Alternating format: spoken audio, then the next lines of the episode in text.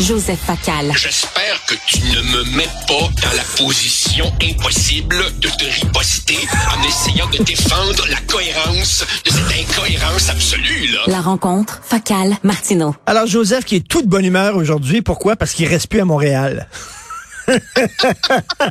Il reste à Montréal, il a déménagé, il a levé les feux, il est content, lui, là. Richard, Richard, ça c'est drôle, évidemment. J'ai souri, mais je suis convaincu que les Montréalais qui nous écoutent, eux, vont, disons, rire jaune et trouver ta joke un petit peu acidulée et y a de quoi. Écoute, sérieusement là, j'ai le sentiment que Valérie Plante a convié tous les Montréalais un gigantesque dîner con. Le problème, c'est qu'elle ne semble pas se rendre compte, ou se rendre compte trop tard, que les gens sont finalement pas si cons que ça, avec évidemment pour résultat que les citoyens sont en furie, le milieu des affaires est en furie, l'accueil médiatique est désastreux, le timing pouvait pas être pire après les excuses pour les repas trop arrosés et les frasques du trio Olivier, euh, euh, Beaulieu, euh, Grenier. Écoute, franchement, là, le dévoilement du budget de la ville de Montréal, Richard, on va enseigner ça à HEC sous l'enseigne, sous l'enseigne comment fabriquer soi-même un désastre de A jusqu'à Z? Ça aucun Welcome to Montreal. Et écoute, comme disait Tom, elle a toujours le sourire. Euh, tu sais, euh, euh, Gilles Proulx l'appelle la ricaneuse, la mairesse de Montréal. Elle a toujours le sourire, mais elle était bien seule à sourire hier. Là. Écoute, il y, y, a des moments dans la vie où tu devrais, même si c'est une mise en scène, ravaler un peu ton sourire et prendre un air grave. Écoute, Richard, je veux pas, là, infliger à nos auditeurs un, Niagara de chiffres, mais quand même, quand même, écoute ça, là. Donc, le budget augmente par rapport à l'an dernier, les dépenses de 3,5% avec évidemment là-dedans des hausses moyennes du compte de taxes 4,9% Je te demanderai pas ta hausse à toi parce que parce que je veux garder nos excellents rapports, mais ce 4,9% écoute, tu as des pointes à 7,2% de hausse pour, par exemple, un arrondissement comme Pierre-Bourreau, Pierrefonds, Roxborough. Si je me trompe pas, ça fait 9% de hausse en deux ans et ça touche évidemment qui? Ben, ça touche surtout les aînés qui ont des revenus fixes, puis les jeunes familles qui essaient, si tu veux, de se partir dans la vie. Évidemment, à côté de ça, tu as 400 postes supplémentaires. 400. Alors, décortiquons. Avec ce qui se passe à Montréal, qui est 107 policiers de plus, d'accord, oui, il faut une plus grande présence policière. Mais les autres? Donc, il n'y a même pas de compression. Mais quand il n'y a pas de compression, au moins, en deux sourires, tu dis aux gens, on va se donner un plan de compression à l'avenir. Même pas. Même pas. Et, tu, sais, on, a l'impression qu'ils ont même pas essayé de réduire les, dépenses. Et, Joseph, moi, c'est tout le temps ça. Je me dis, est-ce qu'on en a pour notre, argent? C'est correct de, de, payer des impôts si on a les services qui vont avec. Regarde l'état de la ville de Montréal. Regarde l'état de la ville de Montréal, toi. Est-ce que ça va bien à Montréal? Ben non. Richard. Ben non. Richard. Richard. à la limite, à la limite, on aurait pu s'auto-imposer un gel. Non, il y a des bonnies au cadre. Il y a des bonnies au cadre. Écoute, on peut bien, toi et moi, et je pense qu'on a raison, faire les, les gorges chaudes sur les huîtres à 347 dollars. Mais une fois qu'on a cessé de rigoler, notre collègue Philippe Vincent Foisy rappelait que 14% des Québécois, 14% des Québécois vivent de l'insécurité alimentaire. Je me demande c'est quoi le pourcentage sur l'île de Montréal. Et ça n'empêche pas une hausse du nombre de fonctionnaires municipaux. Et ceux-ci, ceux-ci ont euh, euh, un revenu moyen 40% plus élevé qu'un emploi similaire dans le secteur privé. Ça n'a aucun maudit bon. Et tout le monde le dit, euh, la bureaucratie à Montréal, le nombre d'arrondissements, c'est plus lourd que New York.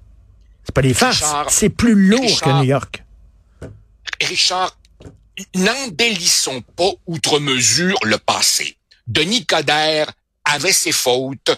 Denis Coderre avait parfois un style politique qui était un petit peu l'équivalent du poil à gratter. Denis Coderre a fait ses erreurs, mais fondamentalement, il y avait eu un plan de restriction des effectifs de 2200 sur quatre ans. Il y a eu un certain effort. Ici, un rien de rien de rien. La dette, la dette de la ville de Montréal correspond à 108% de tous les revenus de la ville. Et le service de la dette, ça en langage clair, c'est les intérêts que tu paies sur ce que tu as emprunté. Le service de la dette, c'est 16,6% des dépenses de la ville. Autrement dit, avant même que tu commences à payer pour tes policiers ou tes bibliothèques ou ce que tu veux, 16,6% part d'emblée aux intérêts sur la dette.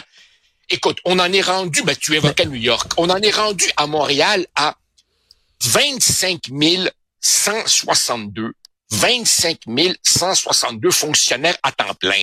Je veux dire, écoute, je veux pas faire de farce plate, là, mais, mais on a, on a, on a un drôle de, on, on, on a une drôle d'interprétation du mot inflation à la ville de Montréal. Mhm. Il, y a probablement, il y a probablement inflation dans le panier d'épicerie des Montréalais, mais il y a certainement aussi inflation dans l'embauche puis les dépenses de la ville. Ça n'a aucun mot du bon sens. Écoute, on parle beaucoup de consultation. Euh, en général, je prends mon recul de la ville de Montréal. Pourquoi on consulte les gens si on ne les écoute pas? Par exemple, un sondage démontrait que les Canadiens étaient contre les cibles d'immigration de Justin. Il s'en fout, il va de l'avant. Euh, à Québec, la plupart des gens, des résidents de Québec, ne veulent rien savoir du tramway. Le maire, il veut son tramway. Euh, à Montréal, on a consulté les gens. Voulez-vous qu'on ferme euh, la, voie Camillien Hood aux automobilistes? Les gens ont dit non. On va la fermer. Tu veux dire qu'on consulte le monde si on n'écoute pas le monde d'abord? Richard, toi et moi, on a souvent évoqué ce sujet, la déconnexion croissante la déconnexion croissante entre ceux qui nous gouvernent, à peu près peu importe le palier, et ceux qui sont gouvernés. C'est-à-dire que à la majorité, à la majorité, on demande de ne parler que pour consentir. La majorité ne doit parler que pour consentir ou applaudir. Sitôt, sitôt qu'elle est contre, là, on ne l'écoute plus. Bref, la consultation est purement bidon et on pourrait multiplier, on pourrait multiplier les exemples. Écoute, Richard, quand, nous étions, quand j'étais au, gouvernement du Québec, nous avions vécu les, les terribles années du déficit zéro et le grand méchant à l'époque, le président du Conseil du Trésor, Jacques Léonard, me disait toujours, et j'ai toujours, j'ai jamais oublié la phrase, il me disait, il me disait, perdre du poids, c'est facile rester maigre après, c'est ça qui est tough. Autrement, c'est vrai. Autrement dit, on fait un petit effort, puis après, généralement, ça repart. À la ville de Montréal, sous Madame Plante, il y a même pas un petit effort. Tu sais, habituellement, là, quand l'économie va bien, t'en profites pour te faire un petit coussin parce que tu sais que ça ira pas toujours bien. Non, non. Ici, là, quand ça allait bien, la ville a dépensé plus, s'est endettée plus. Comme tu disais, rien de tout cela n'a paru dans la qualité des services publics au Montréalais. Et aujourd'hui, maintenant que l'économie ralentit, ben, comme on veut maintenir le niveau de dépenses, on augmente les taxes. Ça n'a aucun bon sens. Ça n'a aucun sens. T'as raison, moi je suis parti. Écoute, je veux, je, je, veux revenir, Joseph, sur le cas de Bokra Manaï, euh, la commissaire à la lutte au racisme, euh, qui est, euh, bon, critiquée de toutes parts parce qu'elle est une militante pro-palestinienne. Elle manque, elle devrait se sortir de la mêlée. Bon. Je veux, je veux te faire entendre, Jean-François, je veux te faire entendre un extrait de la joute où Amir Kadir, a pris la défense de Bokra Manaï. Je veux que tu écoutes ça parce que je veux t'entendre là-dessus. On écoute Contre votre avis, moi je veux féliciter cette femme d'avoir eu le courage au moment même où tous les commentateurs, tous les animateurs étaient sommés par de puissants, je dirais, euh, de puissantes pressions de la part de toutes les autorités et surtout par le spin dans lequel sont tombés beaucoup de gens, le spin de la propagande du ah. gouvernement israélien. Elle s'est portée à la défense des Palestiniens qui étaient abandonnés de tous. Moi, j'étais horripilé par le massacre des civils israéliens. C'est pas ça la question. mais à ce moment, juste un moment pour que je finisse. mais au moment où elle a fait ses interventions, il y avait suffisamment de monde, à mon avis, pour dénoncer ça. Il y avait suffisamment de monde pour dénoncer ce qui s'est passé avec le Hamas que euh, ça prenait aussi l'autre côté. J'étais, il dit, j'étais horripilé par ce qui s'est passé en Israël. Horripilé. Richard. Joseph. Là, Richard, tu sais, on, on, se l'est souvent dit, toi et moi, il y a aucun autre sujet au monde qui fait à ce point perdre les pédales aux gens que, que le conflit israélo-palestinien. Je te disais, je crois, il y a pas 48 heures, à quel point, je l'avoue, mon opinion du M. Kadir avait lentement, tranquillement monté au fil des années. Tu sais, je pensais que il, il, il, il trouvait enfin le ton, la sérénité. Ce qui voulait pas dire, évidemment, que j'étais en accord avec lui. Mais là, franchement, là, Là, quand il nous revient avec les, les, pressions considérables, un peu plus, là, et on va nous sortir le lobby sioniste et, le, rôle caché du Mossad. Franchement, là, franchement, quand tout le monde tatata, non, écoute, c'est, c'est, absolument, absolument. C'est, non, mais il, il, banalise ce qui s'est passé le 7 octobre dernier. Le 7 octobre dernier, c'était pas une armée qui lançait des roquettes sur un, sur un ennemi. C'était pas ça. C'est des gens qui rentraient dans la maison et qui, qui violaient les filles, qui tuaient les enfants devant leurs parents, qui torturaient les parents devant leurs enfants et dit j'étais horripilé. Richard, ça me, ça me, ça me gêne un peu de, de m'auto-citer, mais, mais comme je le dis dans ma chronique ce matin, si tu fais un petit peu de mathématiques élémentaires, si tu regardes la population d'Israël, puis tu regardes la population des États-Unis, que tu regardes le nombre de morts dus au Hamas le 7 octobre et tu compares ça au nombre de morts des attentats du 11 septembre euh, euh, au World Trade Center, eh ben, toute proportion gardée, démographiquement, l'attaque du Hamas a été 12 fois plus meurtrière. 12 fois plus meurtrière que les attentats du 11 septembre. À un moment donné, écoute, sais, il y a, y, a, Richard, un, vieux proverbe qui dit on peut amener l'âne à la rivière, mais on ne peut pas, le forcer à boire. Autrement dit, il y a des gens qui, devant l'évidence, devant l'évidence, sont tellement aveuglés qu'ils inventent je ne sais quelle élucubration pour pour tenter de s'en sortir. Et très franchement, très franchement, Richard, puisqu'on est sur le sujet, je comprends, je comprends que des gens veuille, pour des raisons humanitaires, euh, un cessez-le-feu. Je, je, je, suis contre, j'ai expliqué pourquoi. Je hmm. peux comprendre la sensibilité qui conduit des gens à demander un cessez-le-feu maintenant. Maintenant, dis-moi, franchement, franchement, est-ce que tu penses qu'en bloquant le pont Jacques-Cartier aux heures de pointe dans les deux directions, tu vas accélérer un cessez-le-feu? Est-ce que tu penses vraiment, vraiment qu'en écœurant Justin Trudeau pendant qu'il soupe dans un restaurant à Vancouver, tu vas l'amener à euh, changer la position canadienne. Il y a vraiment des gens qui perdent les pédales en ce moment. Tout à fait. Et je reviens à Valérie Plante en terminant.